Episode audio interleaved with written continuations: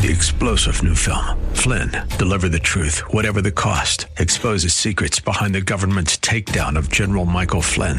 Flynn knew what the intel world had been up to. He ordered the first audit of the use of contractors. This set off alarm bells. He told the truth. He was the most dangerous person for Donald Trump to hire. They had to get rid of Flynn. Flynn, deliver the truth, whatever the cost. Available now. Watch it today. Go to salemnow.com. Salemnow.com.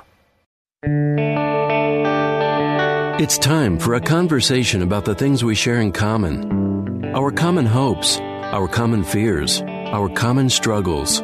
Together, we'll wrestle with the questions that we all have about the issues that affect our lives. This is The Common Good. Now, here are your hosts, Brian Fromm and Ian Simpkins. Hey everyone, welcome to The Common Good. My name is Ian Simpkins along with Brian Fromm. You can find us all over the place on Facebook at The Common Good Radio Show, 1160hope.com slash The Common Good. You can also find us on Twitter now at, at Common Good Talk. You can call us on your telephone. That's right, your smartphone also makes phone calls. 312-660-2594. And wherever it is you get podcasts, if that is your jam, please like, subscribe, review, and maybe, just maybe, hit that little share button, send it to a loved one and say, listen to these guys. Can you believe they're still on the air? That kind of comment really helps us out a whole lot. But maybe my favorite part of this show, to be honest, is having guests. We've had so Yeah. many different, unique guests that uh, not only I think are incre- incredibly talented, but bring a lot of insight to topics that Brian and I have sometimes not even thought about. And uh, I'm really, really excited to welcome to the studio for the very first time.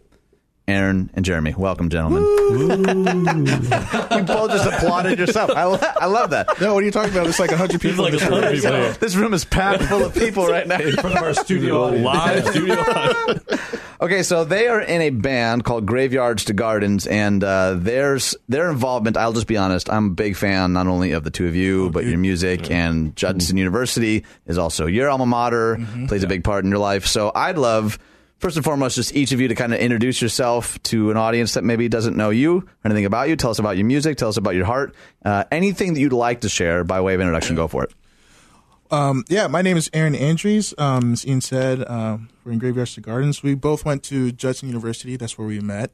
Um, we're products of the DCWPA, which is the DeMont Center for Worship and the Performing Arts. Uh, that's kind of where we first learned how to do what we do as a band. Um, but for me personally, I've been playing in bands my most of my whole life. Right. Uh, I grew up in Washington D.C., so moving to the Midwest was like a a very new. Yeah. It's not the same thing. So. no, very different. yes. um, but I loved it. I loved um, growing up in DC. I'm still really close with a lot of my family out there. Um, uh, first gen American. My mom's Jamaican. My dad's Guyanese. Oh wow. Uh, so like right now, I've been haven't been home in a while, so I'm really missing some curry chicken Yes, yes. and like some curry goat, and oxtail, and all the stuff that weirds people out whenever I, I tell them what I like to eat. Does deep dish pizza help squelch that? Not even close. They, they don't consider that pizza. I, I don't consider that pizza. I call it a pie. Yeah, it's Thank more you. lasagna than pizza. Yeah, You're for sure. wrong. it's more lasagna. Now, do they have those things at uh, Portillo's though? Is no Deep dish? curry chicken? They do. Oxtail? No, I'm joking. If Oh, that'd be a very dangerous thing for me if it was. good job, Brian. Starting to show off strong today. Starting the show strong. To Brian has a tally mark behind him where he's like nailed it. Missed that one. This joke landed. Missed. This joke Nope. landed. I, I gotta make a comeback. Here we go. But yeah, Jeremy and I, we've been doing uh, ministry together for, geez, what, six, seven years now. Nice. Six, Oh, going on seven. Going on seven, and um, it was it was just kind of cool. I remember the first time meeting Jay, and we learned very quickly that we had history with each other even before we knew Yeah. each other. Wow. Yeah. Um, so it was very clear that God was doing something here with us, and uh, like even like thank you to you, Ian. Like you're Yeah. one of the first people to really champion us and give us opportunities to thanks, succeed and to fail, and Yeah. um, Yep. uh, just for us to just kind of cut our teeth a little bit. And so it's it's been an incredible journey so far. We've learned a ton over the years, and yeah, we love what we get to do. That's awesome. All right, Jeremy, how would you introduce yourself? Hey, I'm Jeremy. Classic So, bass player. I- yeah. So Ian even said it. I play bass in the band. Um, I am also the social media manager, designer, like artist in residence for Yep. everything. So video, any content that you may find on social media platforms. Um, that's me. Yeah. So I do Anywhere or just for the band? And, and, and- and- well, you know, good. all- good You know that golden arch thing from McDonald's? That's me. Uh, So you're the architect from Truman Show, is what you're saying? Yes. It's all, it's all you. so there's a. He set up the Matrix. I, I'm the key maker. I'm the key maker. Morpheus?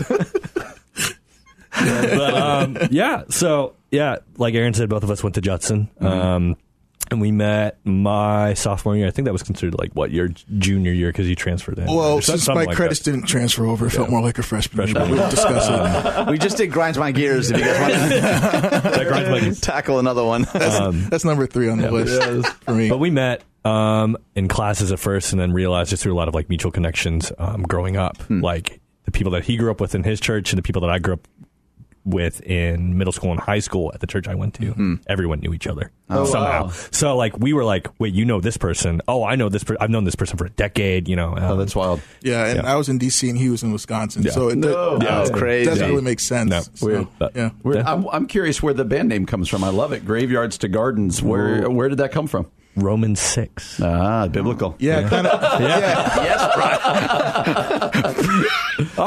Anyone from your church listening is so proud. Like, okay, good. He knows oh, they're- Romans. Oh, It's like, do they have Oh. good theology too? There you go. Um, All right, no, so, uh, yeah, unpack that a little bit. Romans Yeah. 6, what, what, what does that say? um, that's just kind of like the our mission statement. The actual name itself was actually taken from a book that we didn't read when we were in college. it wasn't a Warren Anderson class, was it? No, absolutely no, not.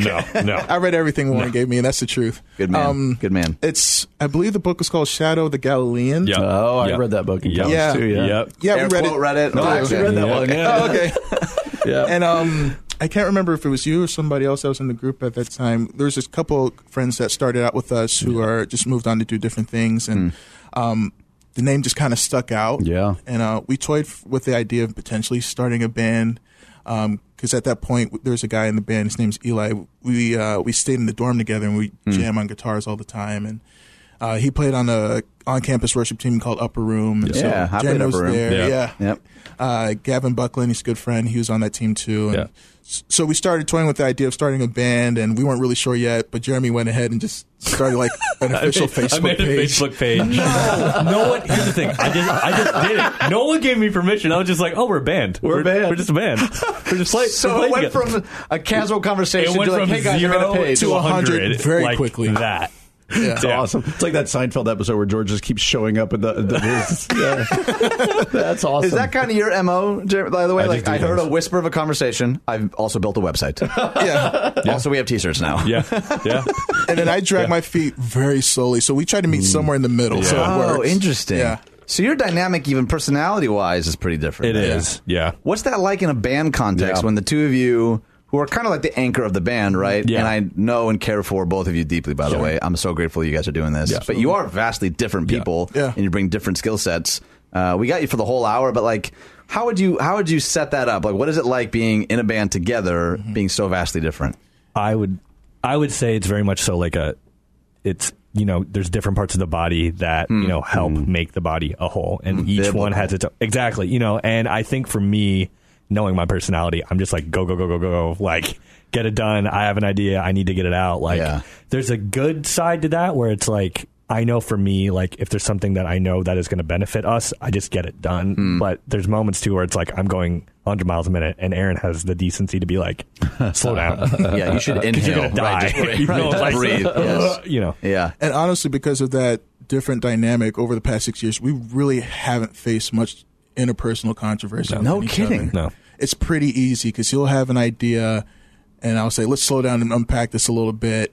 And usually we get to a point where we just figure out, okay, I think this is how this should work for Right, us. right, right, right. Right. And we're very open and transparent with each other and constant communication, scheming, and planning. So as long as we know everything is on on the table, um, everything seems to just work out pretty okay for us. That's awesome. All right. Well, the two voices that you're hearing that maybe you don't recognize are uh, two of the members of Graveyards to the Gardens. They're going to stick with us for the entire hour. A little bit later in the show, they're actually going to play some music for us live right here on the Common Good on AM 1160. Hope for your life.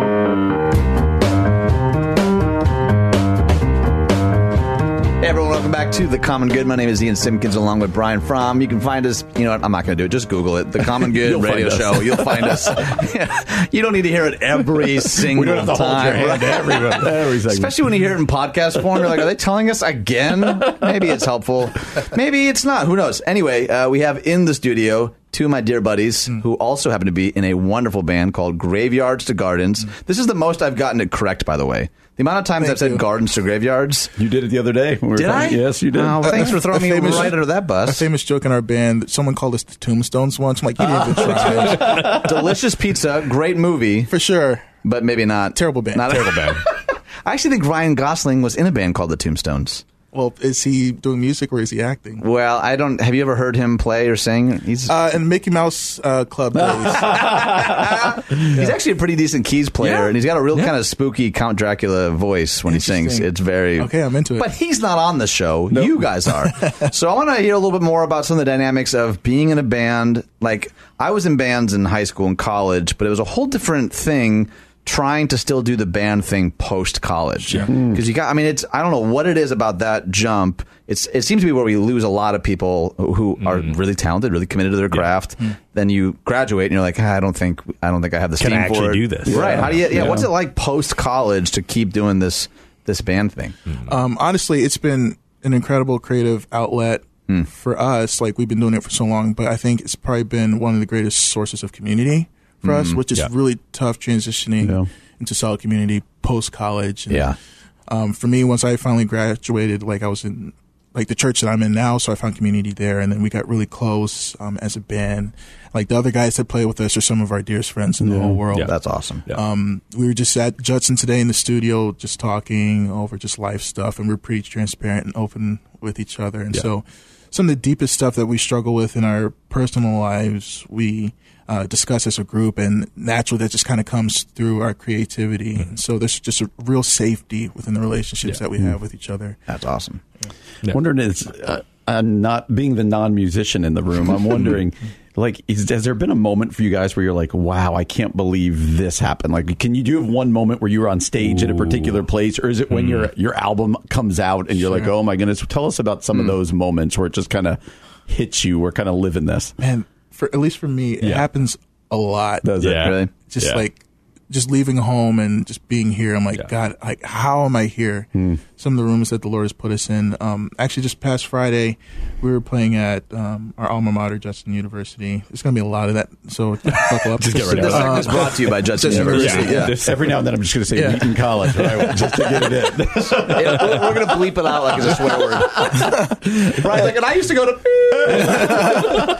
uh, we were leading worship and um it- Uh, there was just some some guys in the front row that were just like right with us engaged you know hmm. hands up Yeah. eyes closed and whatever those sort of things happen because you never really know Right. how things resonate Yep. with people. Are Yeah. we leading well? Are these songs serving a purpose? And mm-hmm. um, just that physical representation is just always a huge mm-hmm. blessing. Mm-hmm. Yeah. Do you have a, an idea? Yeah, a story I, something I feel out? like it's interesting just because I look at everything when it comes to like the band thing Hmm. very 10,000 feet up. Uh, Because the rest of my life, I'm so detail oriented. I think it's when I'm look, coming and like taking a step back and looking, it's just like the whole journey oh, right, has right. been impactful. The whole journey itself has been the highlight of it. Oh, and it interesting. keeps That's cool. going. Like you said, you're six, Yeah. almost seven years into this. Yeah. It probably feels like a blink almost. You're like, I remember when Yeah. we started this thing. How are we? gosh. How are we Yeah. coming up on a decade of doing it? Yeah. Which is, I imagine, pretty wild. And one of the things, Yeah. Jeremy, we had talked uh, before you guys came in about this topic of diversity, Mm-hmm. which I would love to to learn from you guys in this regard because we talked first kind of about personality styles and differences, and then like continuing to do the band thing amidst, you know, trying to be a working An human and all, Yeah, yeah, all of that yeah, stuff. But why is that topic? Tell me a little bit more about why that topic is is near and dear to the two of you guys. I think the biggest thing is for those that aren't in here and can't see us, like I'm in, I'm Asian American, Aaron is African American, like, Right. and especially in the world of Christian music, like there's not a lot of diversity. Yeah. I'm just hmm. calling a spade a spade there. And, Right. you know, it's just like we're there's not a lot of representation, and that's not that anyone's fault or anything like that, but like you don't- you don't see many people like hmm. us hmm. making music Interesting. for the greater church in the not outside of you know worship music because there are people in the worship world that do that oh, that Oh, look like us Right. But you look at modern, you know, what you might hear on the radio or other sources, and it's like, no, that doesn't exist. No kidding. So there's th- that's kind of a little bit of like the the passion behind it. Yeah. and like especially in our culture today, the idea of representation is so important and huge. And I think a lot of why we made the decisions that we've made as a band um, is because we don't really see ourselves represented in the industry. Um, I love gospel music, but I'm also not a gospel Yeah. musician. I'm not nearly as talented of a musician to play that. oh, you are. You are. Um, but even then, that's still like that's not our band. We're we're a unit, and uh, we like to create the music that we want to create. And so it, it's kind of disheartening sometimes looking out. I'm like, oh man, I, I don't think we fit in this world. Oh, interesting. Um, but it's been redeeming in a lot of ways because I think when a lot of the distractions are out of the way for us, it's been like God saying, like, I really want to create this ministry the way I want it to look like. Yeah. And so we've kind of given him control of what this looked like. And it's taken, honestly, a lot of tough but blind faith. Yeah. Um, but we've always been blessed with every step that we've taken as a group. That's awesome. And we don't regret anything Yeah. that we've decided to do. Yeah, you use the word. I'm, talk to me more about how that can be discouraging. That you don't see people like you doing what you're doing, and Sure. uh, and does that feel like a burden to you? Like almost, not to overspeak it, but kind of blazing yeah. a trail here a little bit, and I- you I feel a little bit of burden? I definitely, yeah, I think both those words, the blaze, the blazing the trail thing and the Yeah. burden thing, because we don't have anyone to look up to. Hmm. But at the same time, in, in the other hand, it's like we want to be people that can be looked up to. Absolutely. And not in some sort of idolatrous kind of way, but Sure. like just like I want to be an example of like, this is Jesus working through me in Right. doing this ministry. And by me having, being blessed to have a platform, hmm. someone that looks like me can look and be like, it's possible for me. Yeah, yeah. You know. Yeah, I think at one point we would have, at least for me personally, would have considered it to be a burden because we just didn't see it. Yeah. But once we kind of got past that, there's it's like a sense of freedom. Hmm. Like, and there's a lot of ways where we don't have to play ball or play a certain game Right. for a certain means to an end. Yeah, like we've already broken the mold anyway, so we might as well. right, for sure. Might as well just keep doing it the way that we want to do it. right.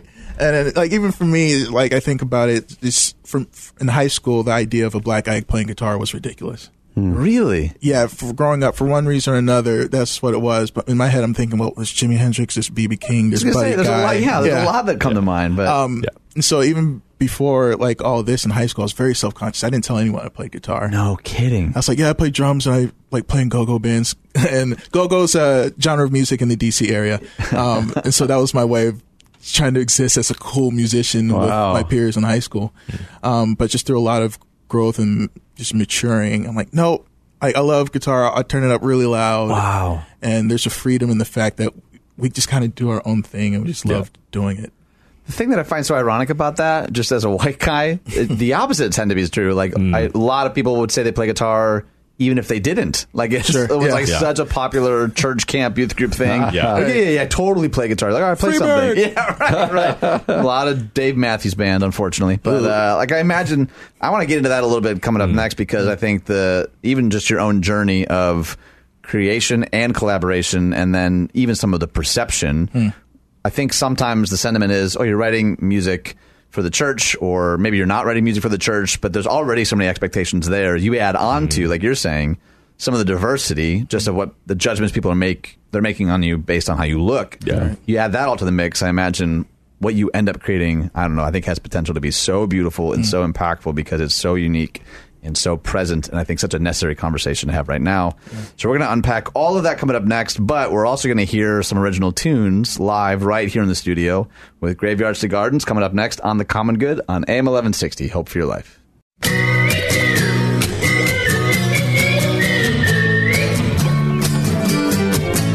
Hey everyone, welcome back to The Common Good. My name is Ian Simpkins along with the Right Reverend Dr. Admiral Brian Fromm. None of those. None of those? Wow, you're an admiral? I mean, you are. I am you are none of those, but keep going. Admirable. Just keep going with them. I was going to say yeah. your words of affirmation guide to turn down accolades. like, true seems- affirmation, though. Oh, they have to be true for them to matter. Yes. If Nah. someone, if someone said to you, Brian Fromm, you are so great at basketball, you wouldn't, you wouldn't still take that like as a compliment. It's true, though. Ah, yeah. I just teed that one up for you. Whack it. Well, I'm going to move on from that as fast as I possibly can. Okay, so those, you're doing there. those Yes. other uproarious laughters come from my good buddies from uh, Graveyards to Gardens, and you had a record come out in 2018 called Home, Yeah. and then a single called Where I Belong. And I'm wondering, this is what I love about like in studio musical guests is because we get some backstory behind the song and the Mm-hmm. album. Can you kind of just let us in on a little bit of the process and what it's all about? Yeah, the energy for um, this album started with this song. We wrote it probably three years before we had the idea for this album. Um, but the, I, I mentioned earlier I grew up in, in DC, and there was a period of there where I really struggled just being far away from home. And so we are like, let's do a whole album talking about the different ways we find home, whether it's a physical space we grew up in, our family, relationships, and most importantly, our relationship with Jesus. And um, so we did that. We came up with some seven songs that we love a ton, and Where I Belong is one of those songs. Is that the song that you're going to play for us now? Then, Yeah. And is that song fits in then with this theme of Yeah. finding home and Even the name Home, I didn't realize this till we were playing it on tour this summer that the name, the word Home is in this song. Uh, And Oh, no so kidding. it just kind of f- f- flew out of that, and there's a couple other songs that has that too. And so I'm like, oh, okay, I guess we- we were on the right track. I love it. I love it. So uh, we're going to hear then an original song right here, live in the studio from Graveyards to Gardens. You guys take it away.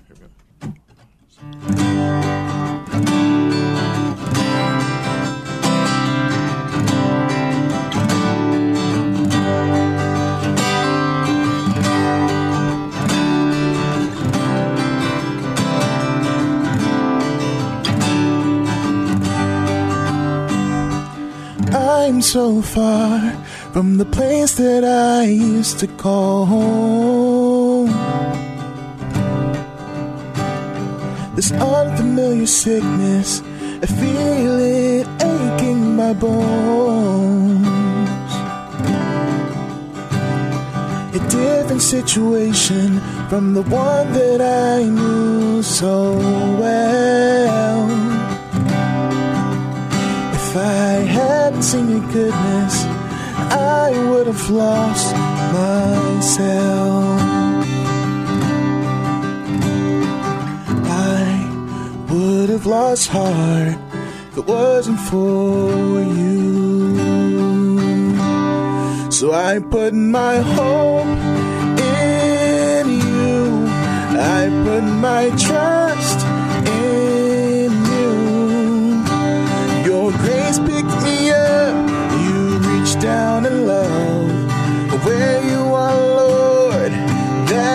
where I belong.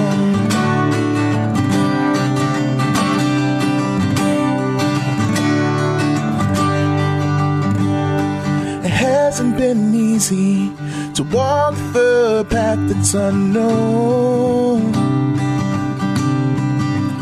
But the comfort in the journey is knowing I'm never alone.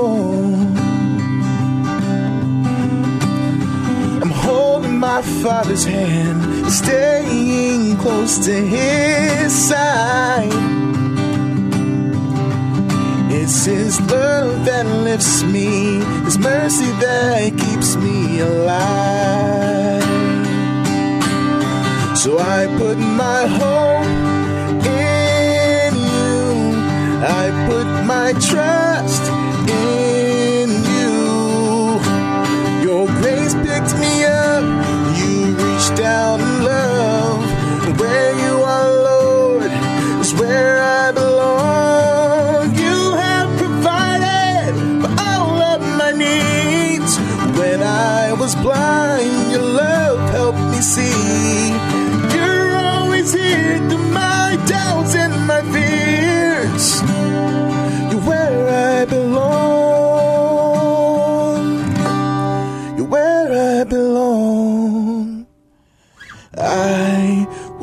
lost heart if it wasn't for you. I would have lost heart if it wasn't for you. I put my hope in you. I put my trust in you.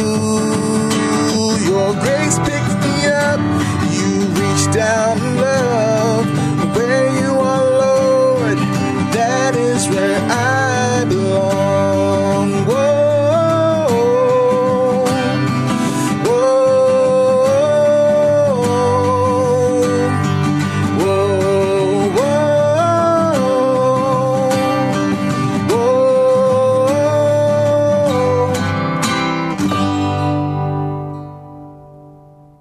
That's outstanding awesome. Thank you. If you just tuned in, you're listening to Graveyards to Gardens. I'm curious, guys. How does the uh, how does the songwriting process even work? Is it one of you? Is it a collaborative thing? How does it even work? Yeah, um, a lot of the writing generally starts with me. Okay. Um, so it's a little different every time. Uh, so we we do some co-writing with some really close friends, um, mostly because we they know our stories really well. So there's a comfort when we can. Yeah, write them yeah. they know our stories. Uh, um, but a lot of songs just happen just by myself, laying on the basement floor, Yep. wrestling through some stuff and fighting to get a good song. And I, I love that wrestle, just fighting for, for a great lyric. And um, but it's, it's different every time. Either you know, sometimes it starts with a piano, a guitar. Um, I'm very adamant about writing down phrases or voice memoing, like melody ideas. Just always gathering. Then it's just Right. always radars are always up. Yeah. Right, and I, I learned from somebody a long time ago. Uh, the best inspiration you can do is to collect it and just kind of take it off the shelf, dust it off, and like, oh, okay, I think I think we should write this song right now. Oh, right on. And so I have like a collection of things where I'm ready to write. I'm like, yeah, but I think I can do this one Yeah. today. Like an idea or a turn of phrase, Yeah. or uh, and you just kind of craft it from there. Right. And so like it's a lot of the ideas, even for this album, a lot of those ideas were like three, four years old, even before we Oh, even wow. got into the studio to record the record. So how how important is it? You mentioned this. I've never heard anybody say it this way when it comes to writing. How important is it to write with people that know your story?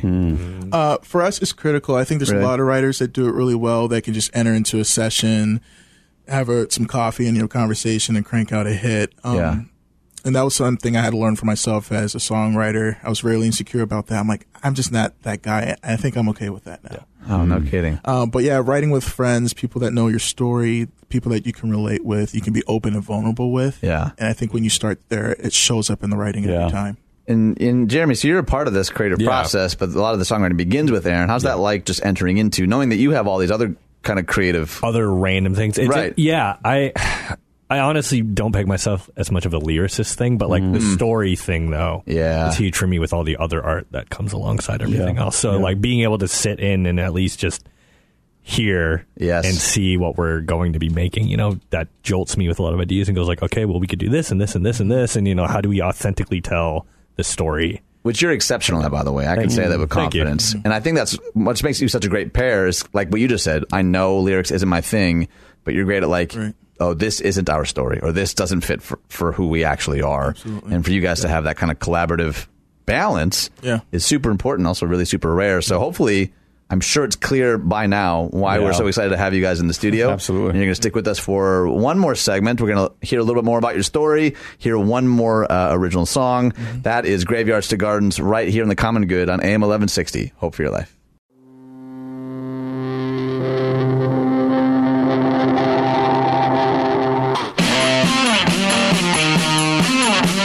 Hey everyone, welcome back to the Common Good. My name is Ian Simpkins along with Brian Fromm. You can find us on Facebook, Twitter, the interwebs, not Instagram. Don't even go there. No. I wonder if there is a Common Good on Instagram. Yeah, not go us. ahead visit them. Just go and tell them tell them we sent you. Taunt them. So They'll give you a discount on their Instagram page. Yeah, taunt, go, taunt, taunt, taunt taunt, them. them. Just yeah, just comments. You're not Brian in. People be like, How what? dare you?" What is this? This is a pottery page. Why are they so angry? So we have uh, Aaron and Jeremy in the studio from Graveyards to Gardens. Just cards on the table. Two dudes I really like and appreciate. A band I really like and appreciate from an alma mater, Judson University. I really Oh, appreciate so much. Oh, You know, when I was in college, we covered that song and did a uh, like a gutter punk version of it. you have be- to. There's no other version to do if you're covering that. H- How can we? Okay, next record, Jeremy. We're gonna right, do You it. really should. Deal. We did, we did a battle of the bands actually, and we had a, one of the uh, choir students come and lead it normally for the first thirty seconds, and then we all came out, and then I slammed into like a speed metal version of "Oh Judson, How We Hail Thee." amazing. No, it was not. It was. It was not. It's really, really bad. Okay, uh, I mentioned it though. Before I forget, uh, I want to make sure people know how to get a hold of you guys uh, if they're looking Yeah. to get a record or to book you or to ask questions or whatever it is you're open to. We just let our audience know how they can find you guys. If you'd like to stalk us on Instagram, gra- at Graveyards to Gardens. Okay. Same thing for Facebook, Graveyards to Gardens. Um, email is graveyards to gardens at gmail.com. Whoa. And then for Twitter, it's G number two G music on Twitter. G2G. It's kind of like a music. little oh, nickname we have for ourselves. Do you have a G2G hat? You guys got We do- swag, we right? do. We sold we sold out, Yeah. but we're Gosh we got to bring them back. This they, everyone keeps asking when are they coming back. They're coming back. Just just hold your horses. Did you design the swag, by the way, Jeremy? Yes. You Jeremy did? designs all of our merch. Man, oh man, He yeah. writes the songs. He does the swag. The swag looks great though. The cover art looks great. You guys have such a good social media presence, and you're just great dudes. So we I, also I hope that people hear that. messages from ravens if you like to get that way. Ravens, pigeons, other flying. We have Send a turkey vultures that hang out outside the Oh, studio yes, we that do. terrify me. I, I would love for you guys just uh, before you sing this last song, um, what encouragement would you give to people who are maybe maybe they're where you were at six or seven years ago? And they're like, ah, I, I want to invest time in this. I want to kind of go after this dream, but I just don't know how. I don't know how to kind of keep the fire alive. What encouragement would you give to people? Um, yeah, I, I say this a lot actually. Um, with we're fortunate enough to even though we've graduated from Judson, we still have great relationships there with faculty, staff, and students. And one, Yeah. one of the things I like to tell students all the time, um, there's a seat at the table for you. Yeah. Uh, for a very long time, we didn't know if we had a seat at the table or what the table even was or anything like that. Um, the, the truth is, the gifts that God has given you, He's given you for a purpose. And the dreams that He's given you is there for a reason as well. And if you're having these songs and these gifts to play instruments, uh, I think you owe it to yourself. And I think you owe it to the world uh, to use it. Uh, it doesn't mean you're going to be as big as for King and Country sometimes. Right, right. Maybe. Right. Um, we're not a huge band, but we're very faithful for what God's given us. We try to steward that well. So don't be discouraged by w- whatever your platform is. that's Use awesome. that incredibly well. Yeah. Okay, so this uh, this next song is called "Precious Moments." Before you sing it, though, can you give us the quick story behind it? You said that it it actually started off as a joke. Is that yeah. right? So like in the first couple years as the band, we uh there's a friend of ours from Judson. His name is Andrew Moment, and like in rehearsals we just Oh, that's a, that's a would, precious would, moment. would Oh. sing this chorus Oh. and we call him Precious Moment. And uh, it kind of hit me one day. It's like, oh, this might actually be a cool song. And uh, so, yeah, four years later, it was like, okay, let's write this and record it. And it just kind of really fit with the theme for the record. Um, we we try to take you into some of the rooms that I grew up in as a kid. Uh, very intimate moments that I've had with like family and friends over the years. And um, yeah, precious moments.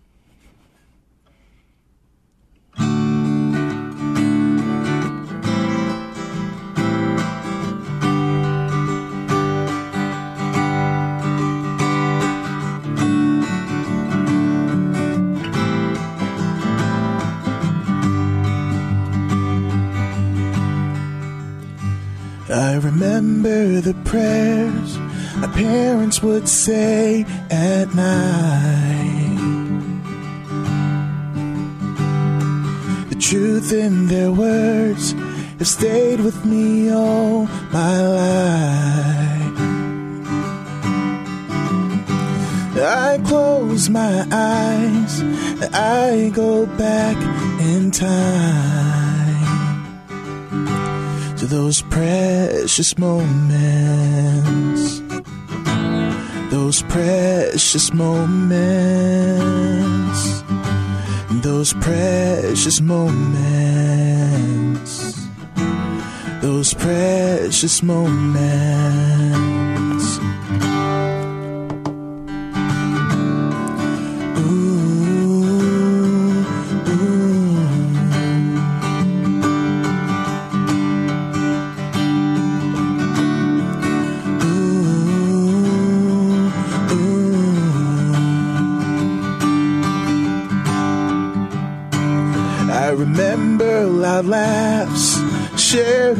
Those I love.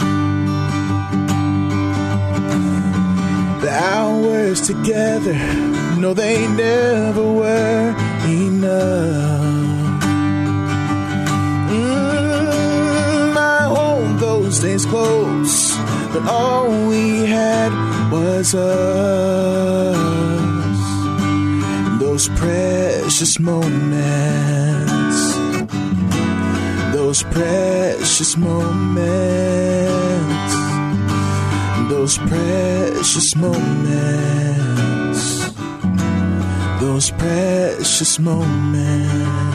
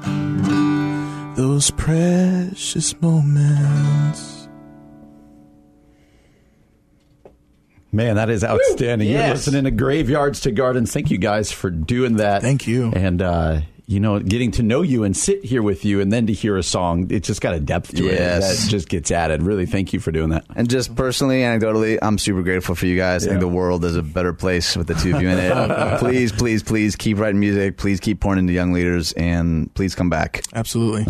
That is Aaron and Jeremy from Graveyards to Gardens. Please go buy go. self applause on the way out. no, no, no! It's a crowd. It's a crowd. It's like 300 people here. We do that when we end our show every day. Just That's true. We made it. But for real, go and buy everything they've ever done or will ever do. Can't encourage you enough. Thank you guys so much for joining us you. For having us. today on the Common Good on AM 1160. Hope for your life.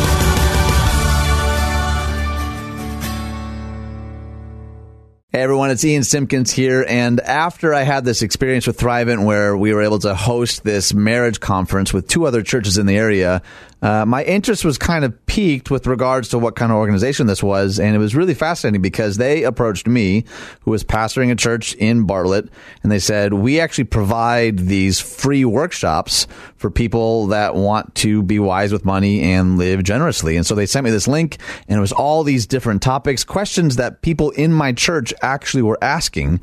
And so it was remarkable. They hosted this workshop uh, a number of times in the coming months for people in our church to do just that, to to be wise with money and to live generously. And that's kind of how this relationship began because there was this no strings attached kind of mentality. It was just their heart to give back, to partner with pastors and churches to help people uh, live generously, to be wise with money and live generously. And that was kind of the continuation of my relationship with them. And so if you're interested in learning more, I can't encourage you enough to head to thrivent.com today. It's time for a conversation about the things we share in common our common hopes, our common fears, our common struggles. Together, we'll wrestle with the questions that we all have about the issues that affect our lives. This is The Common Good. Now, here are your hosts, Brian Fromm and Ian Simpkins. Welcome back to the Common Good on AM 1160 Hope for Your Life. Alongside Ian Simpkins, my name is Brian Fromm. Thank you for joining us today. As always, you can find us on Facebook at the Common Good Radio Show, on Twitter at Common Good Talk. Find our podcast wherever it is you get your podcast. Go ahead, subscribe, rate, review, and uh, we appreciate it if you do that. Well, Christmas is kind of coming. I told you before that uh, that it was interesting. This weekend, there were people in my neighborhood uh, taking advantage of a little bit of the warmer weather to set up their Christmas lights. But I walked by them like I never even thought about doing that today. And then I don't know. How did you feel today? I don't, obviously, you noticed coming in from the parking garage here towards the elevators, and we were greeted with uh, here at the studio, uh, the, downstairs at the office building. The big Christmas tree was up. All the wreaths were up. Christmas had exploded it looked downstairs. pretty nice. I'm not going to It lie. looked nice. Because this is our first Christmas here. It is. So I walked in and I was like, well, this is pretty lovely. I was surprised by my reaction. Well, you were okay because you're usually a let's hold off on Christmas till Thanksgiving guy. I am okay. See, I feel like this is going to be. I am too. Oh, you are. Okay. Oh yeah. This is why I didn't set up my Christmas lights this weekend. That's maybe one of many reasons, Yes. but yeah, Thanksgiving. I think it it does frustrate me though because I think and Christmas obviously means a whole lot more than this, but it's usually marked by a lot of gift giving, a lot of lists, and we jump right over Thanksgiving, Yes. which is the holiday designed for us to appreciate what we have, and that's. You know, and a lot of the uh, what this article is going to call the Christmas creep is driven by retailers, right? It's you know the the heartbeat behind it is consumerism, Yeah. which is part of my angst, I think. So if you know if you watch TV at all, the Christmas commercials have already begun, Oh, which feels really early. As a side note, my kids and I've begun really laughing at these types of commercials. But when did the go-to Christmas commercial become husband and wife give each other cars? Do you know anyone who's been surprised by a car on Christmas morning? I just saw one, yeah, a friend of mine. Really? Yeah, it wasn't a Christmas thing, but Okay. like bow on the hood, and Really? she I walked don't out. know anybody. I don't think I did before this. and and now that you realize it, you you start to realize how many Christmas commercials on TV are like, Oh, yeah. I got my wife a car. Right. We got each other cars. Look at these cars for Christmas. Which maybe I'm too much of a Scrooge or a pragmatist, but I'm like, shouldn't you guys talk about this first? Like, I bought you a forty thousand dollar car. Like, I feel like there should at least be a conversation before this shows up in the driveway. can I? Do you That'd be you my have reaction. Do you have a gift receipt for that? yeah, right. nope, it's ours, baby. Okay, No well, gift receipt. Merry Christmas. Yeah, those that's an aside. But the article you referenced before at CBS News says this. Christmas music may take a mental toll, psychologist says. It says some people excitedly throw on Christmas music the minute the temperature drops. Others have a hard rule. Wait until after Thanksgiving to start playing Christmas tunes. Amen. And some people just cannot stand Christmas music, especially if played too early into the holiday season. okay. That seems harsh. Yeah. What's happening? What's going on? Oh, gosh. Is that over the air or is that just in my head? What's in your head, Brian? Exactly. Uh, we go on to say, for those who would rather do without jingle bells, a psychologist in Great Britain, it's always Great Britain, putting a blanket on things, Never an average Britain. thinks. I'm so so stupid. I'm sorry. Can we also say, Doe, we're, we're the king of tangents right now? Yeah, we're not at the doing Lyft- well. Somebody at the Lift conference referred to us as the laughing pastors the other day. I and then I laughed, and she's like, "I know that laugh." I felt so good about that. I don't think I've gotten a better compliment than you guys are the laughing pastors. I'll take it. Uh, clinical psychologist Linda Blair says listening to Christmas music too early into the holiday season may affect mental health by triggering feelings of stress.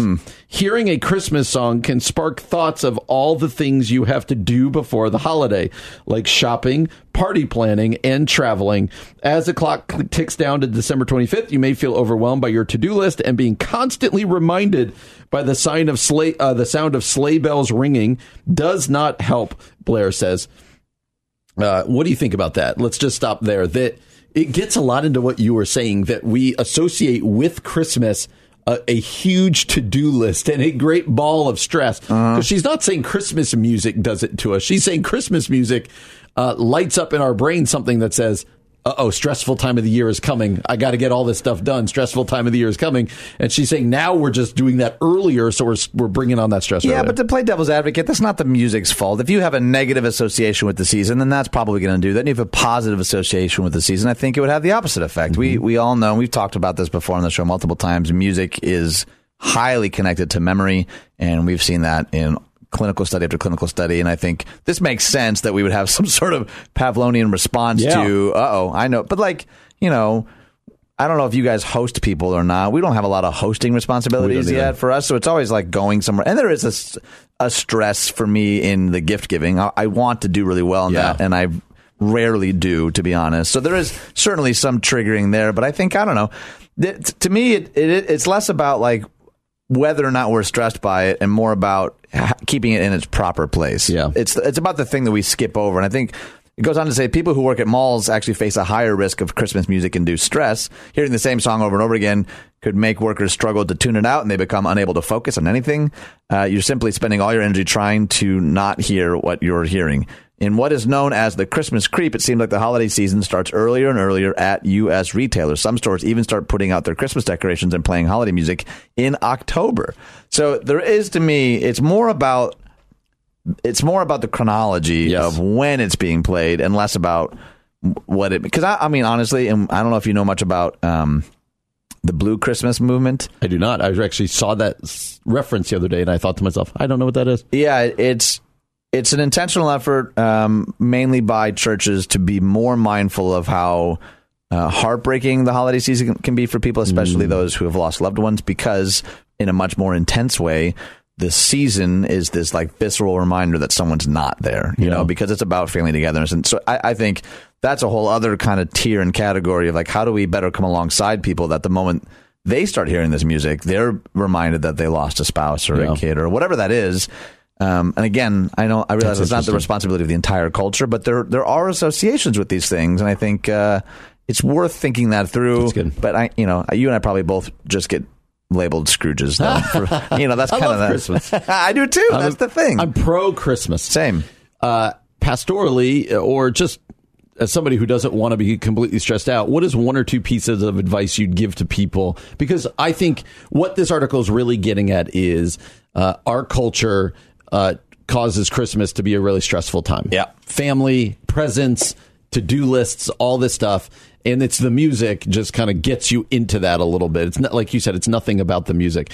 But if we're going to swim a little counterculturally here, how can we uh, not succumb to Christmas just at get, getting to the end of Christmas and just being like, oh, glad that's over, and, Yeah. and feeling just totally drained? I if I could make one recommendation, it's to go do. to adventconspiracy.org. Have you guys done Advent Conspiracy? No, I've heard about it. Oh, it is phenomenal. And it's it's you know, there's if you're a pastor or if you're a part of a church, there's like sermon materials and there's videos and there's websites, but it's sort of a it's a 4 week um idea and the categories are worship fully, spend less, give more, love all. And then it gives really practical tools and resources and it gives a lot of stats about waste and how much we spend globally. Like it's a pretty sobering. If you spend 20 minutes on this website, you'll at the, at the very least be intrigued, if not convicted. Um, but the nice thing is it points you to people that are doing stuff holistically or fair trade or um, even ideas. You know, I've heard people say, "Oh, I always give our kids something to wear, something to read, and something to experience." Yes. like that's their rubric, and I think a lot of people got some of those ideas from websites like this. Um, but it does a good job though, because you know we talked about this a, a good deal. You know, Christmas doesn't start in October, and, but it also doesn't end on December 25th, and that's what I. Oh, what's going on over there? I just clicked on Advent Conspiracy on Cape Christmas Carol. Sorry. That's the second. You got my uh, mind working. M- music piece that we've had. Did you see me like jump out? So yeah, that's I would I would encourage people to visit Yeah, adventconspiracy.org. It right now. It looks fascinating. It's really good. And you get good Christmas music when you turn it on, apparently. oh, that's funny. AdventConspiracy.org. I would, I think you, you bring up a great point of uh, let's just not succumb to all of the crazy stress and pressures of Christmas. That feels backwards to what it's supposed to be. And Yeah. so be thinking about it now, and then you can enjoy the Christmas music even when it's played early. Well, you're listening to The Common Good on AM 1160. Hope for your life.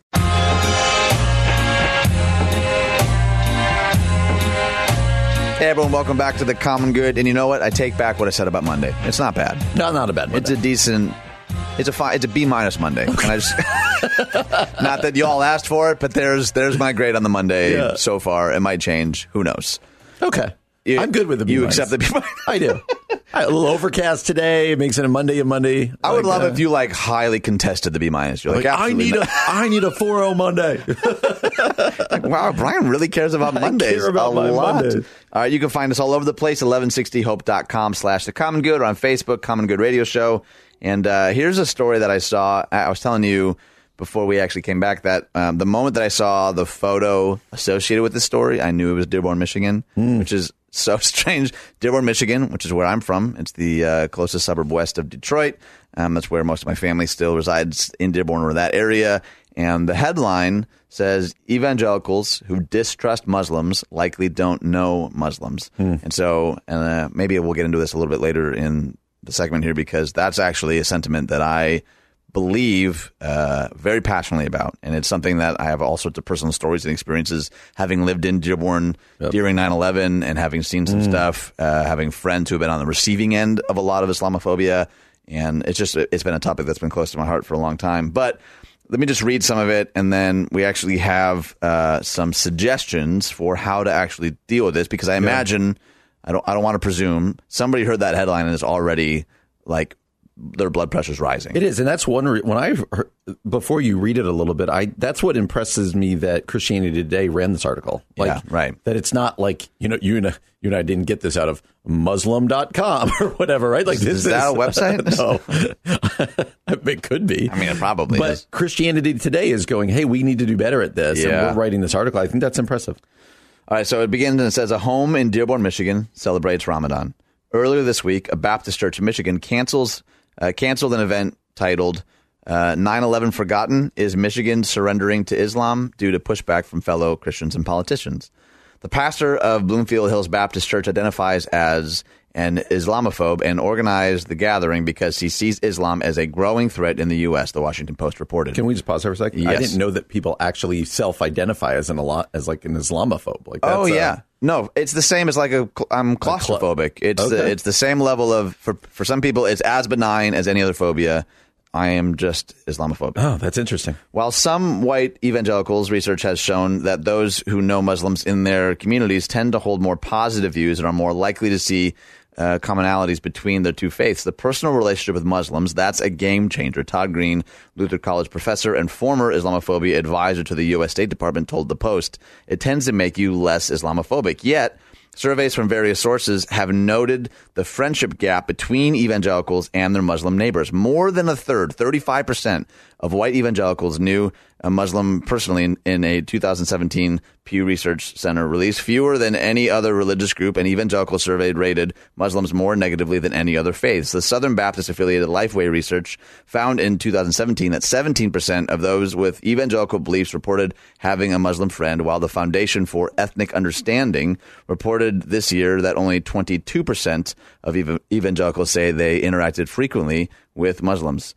so this uh, this organization, led by a rabbi seeking to improve Muslim-Jewish relations, also noted that one in three evangelicals with frequent interaction with Muslims viewed Islam as similar to their own faith, compared to one in four evangelicals overall. So. It goes on to kind of explain a little bit of why that's an issue, and it says here are five takeaways for evangelicals from one of the leading indicators of Muslim community sentiment in America. And I think these are actually really helpful, whether you agree or disagree. We want to share them quickly as Yeah. a, at least a jumping off point to to hopefully better improve in this area. So why don't you kick us off with number one? Yeah, I think these are really important. He said the five takeaways from here. One, uh, white evangelicals lag behind in knowing and befriending Muslims while Jews excel. When asked, do you know a Muslim personally? And this was touched on before, 35% of evangelicals and 44% of Protestants said yes. Uh, more than half of the general public responded in the affirmative. Uh, only 9% of white, even, white evangelicals said they knew a Muslim close enough to call for help. Protestants were slightly higher at 45%. So again, it's this, uh, this, when we create distance between ourselves and the other, right? Yeah. We'll put it that way. Uh, then you start to have a lot more fear or dis- mistrust or things. And I think that survey shows that. Which, before we move on, Protestants were slightly higher at 15%, not, not 40, 45%. Oh, okay. Uh, number two, most Muslims have favorable or neutral views of evangelical Christians, but the feeling isn't mutual. While a half of Muslims reported no opinion when asked about evangelical Christians, a third had a favorable opinion and only 14% unfavorable. Meanwhile, just 20% of white evangelicals indicated they had a favorable opinion of Muslims, with 44% unfavorable. White evangelicals also scored the highest and Jews the lowest on the National Islamophobia Index created by ISPU in partnership with Georgetown University's The Bridge Initiative. Only 21% of the general public has favorable views of Muslims. When measuring favorability of those who know a Muslim, however, the rating jumps to 47% and increases again to 57% if that Muslim is considered a good friend. Hmm. Number three, white evangelicals and Muslims in the survey rank highest for piety. Uh, white evangelicals and Muslims were the most devoted to their faith when asked about personal religious beliefs and practices in the ISPU survey. They are far more likely than others to consider their religion important to daily life. Uh, 82% of the evangelicals, 71% of the Muslims said so. Protestants reported a 61% positive response. Catholics and Jews were both at 35%. So this kind of linking of piety is interesting. Right. Number four, Muslims report more religious discrimination, but evangelicals are more likely to say something about it. That's interesting. A majority of Muslims say they experience discrimination, 62% compared to 43% of Jews, 37% of white evangelicals, and 27% of uh, each Catholic and Protestants. Muslims are also twice as likely as any other faith to say they experience discrimination on a regular basis. Though they experience different levels of discrimination, Muslims and evangelicals are about as likely to identify with those in their faith who suffer discrimination.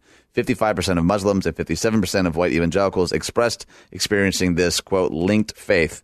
White evangelicals speak out the most about the discrimination they experienced, though. Asked if they would take unpopular stands to defend their faith, 78% said yes. Jews ranked second at 72%, Protestants third at 64%, Muslims only slightly outright Catholics at 56% and 54%, respectively. Yeah, and uh, there was a great article. I think we discussed it a week or two ago.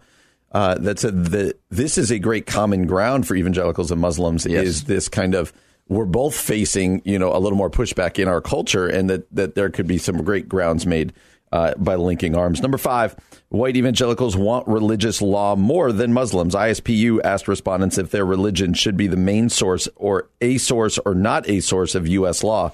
Despite some Americans' fears over Sharia law, half of Muslims, 51%, said not at all, uh, while white evangelicals was 27 uh, percent said the same.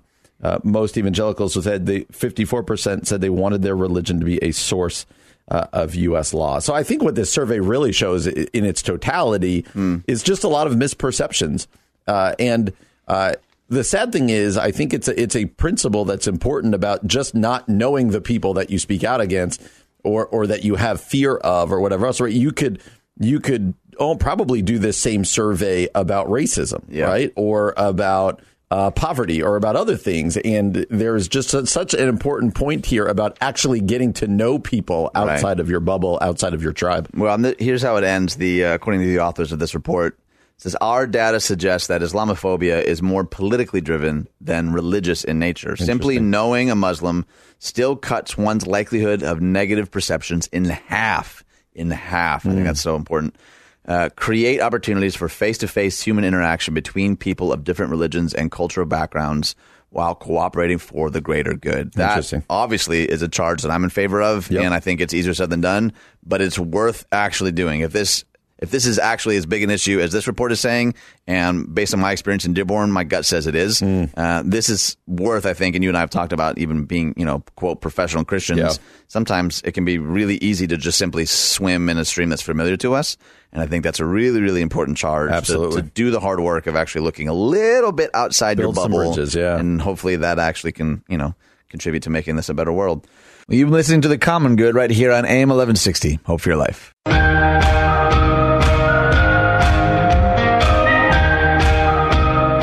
Welcome back to the Common Good on AM 1160 Hope for Your Life. Normally alongside Ian Simpkins, but I'm flying solo today. My name is Brian Fromm. We're glad uh, to have you join us today. Ian will be back with us tomorrow, uh, so you can tune in and listen to us both tomorrow.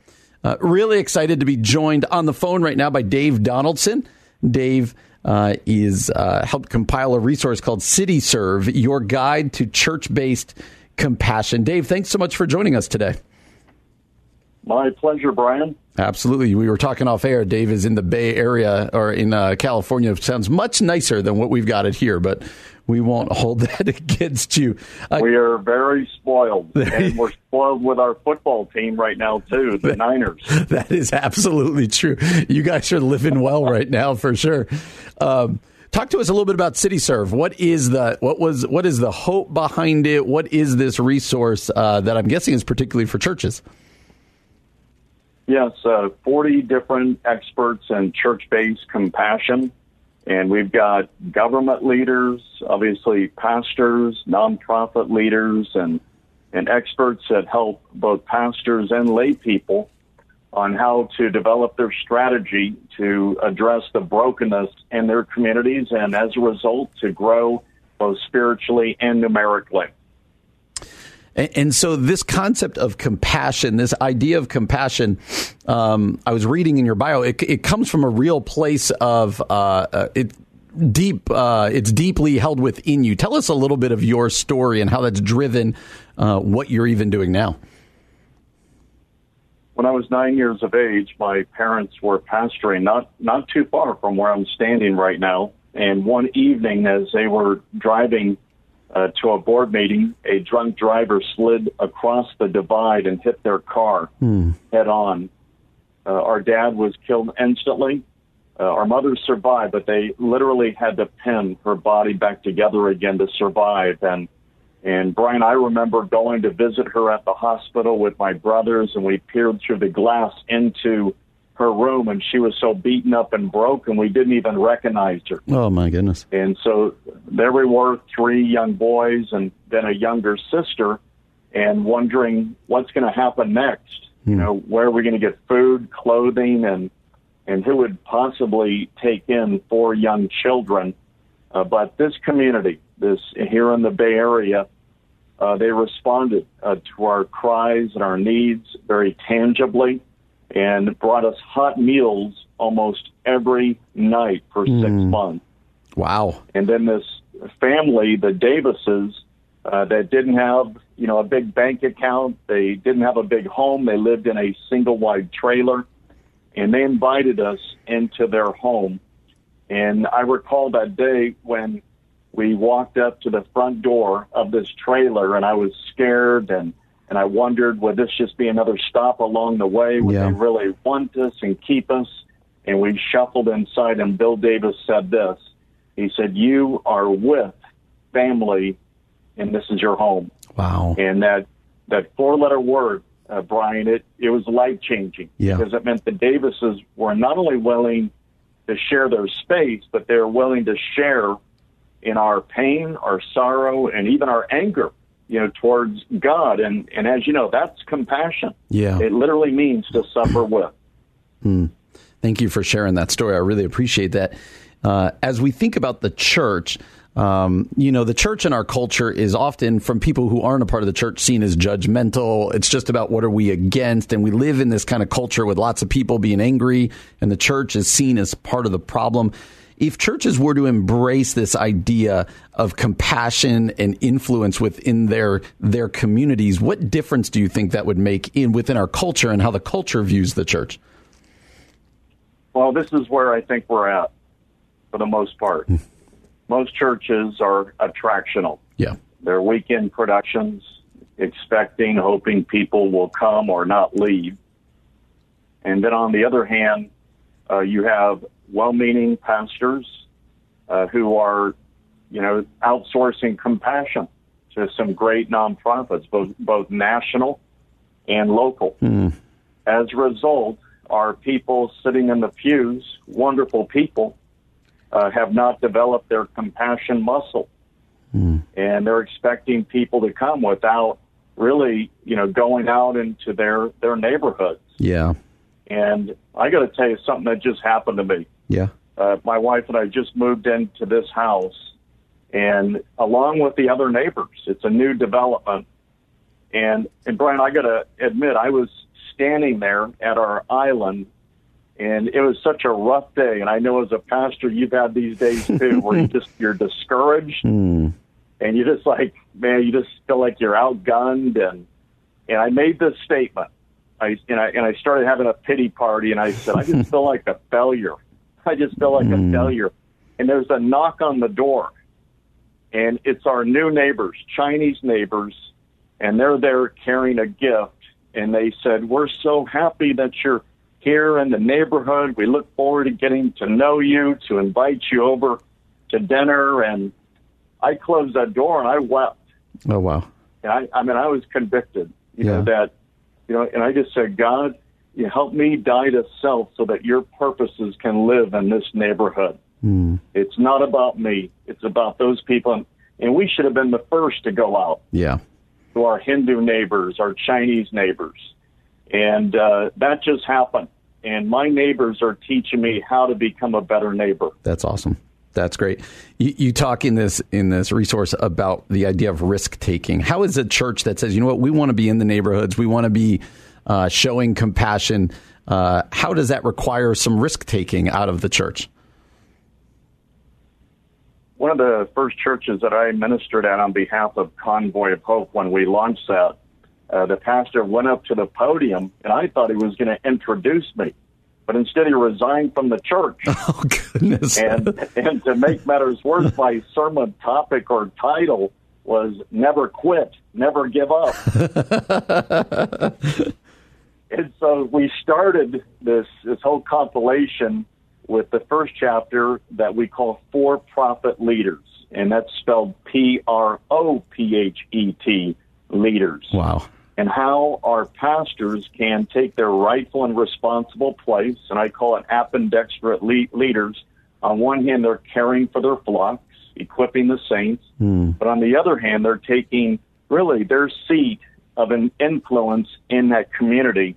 And so we walk through step by step, step step by step on how to really convert a nonprofit leader that's circling the wagons, don't let anybody in or out, to a for-profit hmm. leader that makes really makes a, a declaration that our church is going to be known for what we're doing outside the walls Yeah. of our campus. That's that's really powerful. I'm, I'm convicted as a pastor. I'm sure there's other pastors and church leaders and people in churches listening to this who are convicted. And and with the last minute or two that we have left, if there are people uh, convicted, you know, I want this for my church, but it sounds overwhelming. Maybe give them one or two kind of first steps to kind of start this journey. Yes, Jesus said, look upon the fields.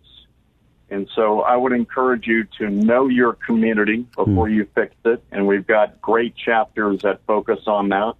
And then it was a matter of sending forth the workers. So prioritize, you know, what issues, uh, what brokenness you want to tackle. And that's a great thing about compassion is it's scalable. You know, you don't need to go, you know, and, and take on like maybe homelessness, you know, at first. Uh, for most churches, that would be like the 50 yard dash to the 5K, but maybe you can start with foster care, hunger, you know, marriage and family, uh, grief counseling. And then as you do that, then assess what assets do you currently have in your church and then interview, get to know the nonprofit organizations, talk with government leaders, and then build a strategy around that. Well, that's super helpful. You're listening to Dave Donaldson. Uh, you can pick up uh, his book, his resource, CityServe, Your Guide to Church Based Compassion, trying to help churches uh, make that difference, uh, that compassionate difference in the community that we've been called to make. Dave, uh, I really appreciate this. As a pastor, this has convicted me and gotten my mind uh, going. So I really appreciate the time you spent with us. Thanks a lot. Thank you, Brian. Absolutely. Uh, you're listening to The Common Good on AM 1160. Hope for your life. Here's some weird stuff we found on the internet. Here's some more weird stuff we found on the web. Welcome back to the Common Good, AM 1160, Hope for Your Life. Along with Ian Simpkins, my name is Brian Fromm. This is the part of the show where we just dive into the interweb insanity and into the scary minds of our producer, John, and our executive producer, Keith Conrad. They give us stories, sight unseen, funny, a little disturbing. People are probably uh, wondering who's John because you always call him PJ. Yeah, yeah. PJ is John. Producer, John. like, what is PJ? I never thought what PJ stand for. People are probably really underwhelmed by our cleverness. Like, wait, PJ is producer John? Where do they ever, what could PJ ever stand yeah, for? right. well, welcome to the disappointment. Exactly. That's the common good. Welcome your disappointment. Daily, four to six. So, Dis- disappointing audiences, Monday through Friday. yep, yep. Alrighty. So you are going first. Read the crazy story now. That was the best introduction. All right. Georgia. A college student pleads guilty to running Ponzi scheme from fraternity house. Nice. I, this can't be the first time, right? No. A former University of Georgia student pleaded guilty Friday to running a Ponzi scheme that defrauded investors, including fellow students and their families, from his Athens fraternity house. There's an Athens joke in here somewhere. uh, Syed Arham Arbab, 22, of Augusta, admitted to defrauding 117 people in a scheme that attracted about a million dollars from investors, prosecutors said. A news release said uh, Arbab spent funds on clothes, shoes, adult entertainment, and gambling trips to Vegas. The defendant engaged in a pattern of deceit to gain the trust of unwitting investors who gave them their hard earned money for what they believed was a sound investment. From May 2018 to May of this year, Bob sought investors for Artis Proficio Capital Management and Artis Proficio. It's not important. Among his false claims, prosecutors said Arbab said a former UGA athlete and NFL star was among his investors. Arbab pleaded to a single count of securities fraud. He is scheduled for sentencing in January. Actually, I'm not even mad. That's amazing. I'm a little, I'm a little mad. There you go. There you go. I've always wondered, like the Ponzi scheme. Yeah. it's gonna fall at some point. Like, wouldn't I you just be terrified that, like, I know- Clearly, have you seen the Fire Festival uh, documentary yet? no, yeah, I- these no. people live without fear. That's interesting because every time I've read anything about a Ponzi scheme, it's like it's going to go down. It's just a matter of when. Where does so- the name Ponzi come from? I don't know. First guy who did a Ponzi scheme. I'm looking it up right now. Illinois. Rat eating cheese. Rat eating cheese at Illinois grocery store caught on video. The village of Alsip issued a response after a rat was seen on video eating cheese at a grocery store. The video posted on YouTube Wednesday by an account called Film Mason Productions. In the description, the person said the rat uh, was seen eating Swiss cheese in the refrigerated deli meat and cheese section of the Alsip Food for Less. Uh, no matter how close I got, Ralph fearlessly ignored the camera and proved once and for all why the store is apparently named Food for Less. On Friday, the village responded on Facebook and said Mayor uh, John Ryan dispatched a building commissioner and health inspector to the store to inspect it. Oh, rats. yeah, that sounds about right. That works. Uh, Charles Ponzi, by the way. Oh, Chuck. Uh, Chuck Ponzi, born March 3rd, 1882, was an Italian swindler and con artist. There in both the United States and Canada. There you go. Oh, Florida, thank God. Florida Republican wishes happy birthday to the U.S. Navy with picture of Russian battle cruiser. That's not great. Florida Republican wished the U.S. Navy a happy birthday with a picture of a Russian military ship in a social media post. Uh, Brian Mast of Florida uploaded a battle cruiser stock image with the message "Happy Birthday, U.S. Navy" and signed the picture with his name on Sunday as the force celebrated its 244th birthday. But little did the U.S. Army veteran and Purple Heart recipient know that the ship was not part of the U.S. Navy's fleet, but the Russian battle cruiser Pyotr Velikiy, Veliky, uh, as first revealed by Politico journalist Dave Brown. No disrespect to the USS Rustolium here, but I'd be better off in the Merrimack. Can we just say the humor that he put a picture of a boat and his name's Brian Mast? Oh, how did I miss that? There you go. That's good. Well done. Arizona. Airbnb host says his toddler found heroin left by a guest. Oh boy. A Phoenix Airbnb host says guest trashed his studio and left behind what he believes was a packet of heroin that his one year old toddler nearly put in its mouth. Ran right over and I snatched it from him. Uh, he says he had been cleaning out the studio Thursday when his little boy found the tinfoil packet lying underneath the bed. Uh, Fiore works as a firefighter, paramedic in northern Arizona, and says he had some narcotics training. Uh, Fiore immediately destroyed the suspected heroin packet by burning it in his barbecue. Now, as I was saying, uh, drugs are bad, okay?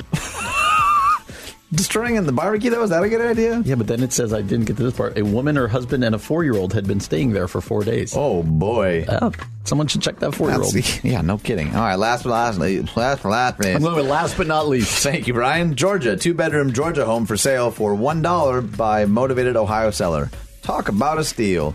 Uh, 1,050 square foot home in Hawkinsville, Georgia, owned by Butler County in Ohio, has taken an extreme cut from $8,000 to the low, low price of $1. If you look, look at the photo, it's not great. Nope. The dilapidated two bedroom, one bath house at 235 Dooley Street, which is currently valued at $15,000 for its property, has been listed since 2015 with no interested buyers, prompting the owner to make the desperate move. The string of events that led but, uh, Butler County to own a home more than 600 miles away in Hawkinsville started when an elderly woman moved to Ohio to be with her daughters. When you sold me this house, you forgot to mention one little thing.